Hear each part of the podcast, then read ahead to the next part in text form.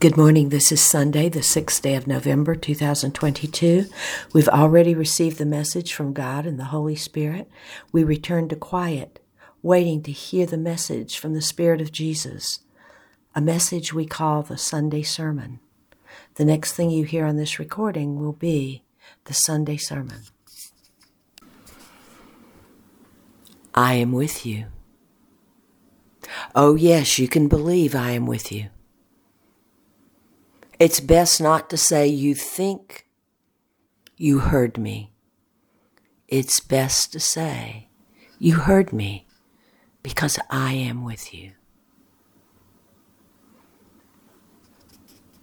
Today, my brief message to you is to remember that God is talking to you from within you. Oh, yes, it is possible for you to hear the voice of God all around you, and it will be mighty when you hear it from outside of you. There are many who've heard that outside voice, Moses to be one of them. But most of the time, you hear God from within you. When you hear this personal message from God, open your heart and listen because it is for you. There is one thing that some people do that is best to try not to do. When God is speaking to you, it is God knowing you and giving you a direction.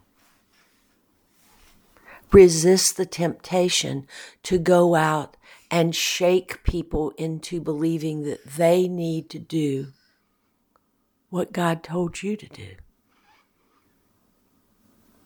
It could be right, but most of the time it won't work because the message was not sent to them. So here is an example. Please remember this. Yes, I'm asking with a please. The example is this. Let us say God is in Austin, Texas, and sends out a whisper from within to people to come and join God in Austin, Texas. Now, there's one person in Denver, Colorado, who hears the message and begins the journey to Austin.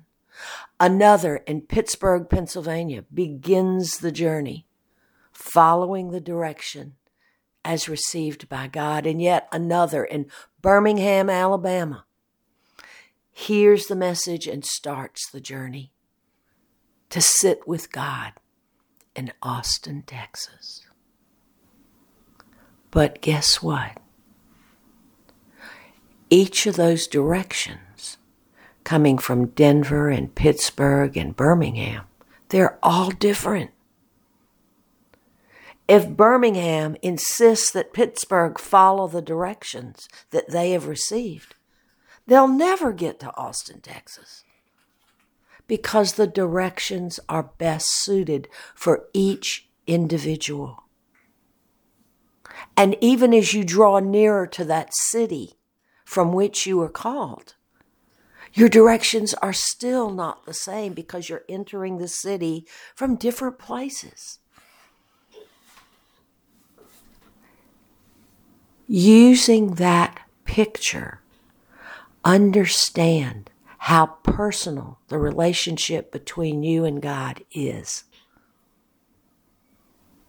I'm not saying can be or might be or if. I'm saying it is personal. And that might be a bit challenging to accept that God knows you personally. But it is the truth. And if you listen to God within you, all your days upon the earth will be just perfect because God is speaking to you. And no matter where you are, you will get to God because it is God directing you. Do not be fooled. Do not be misled. Letting people tell you that that is not the way. Letting people tell you that's not what you're supposed to be doing because, yes, it is.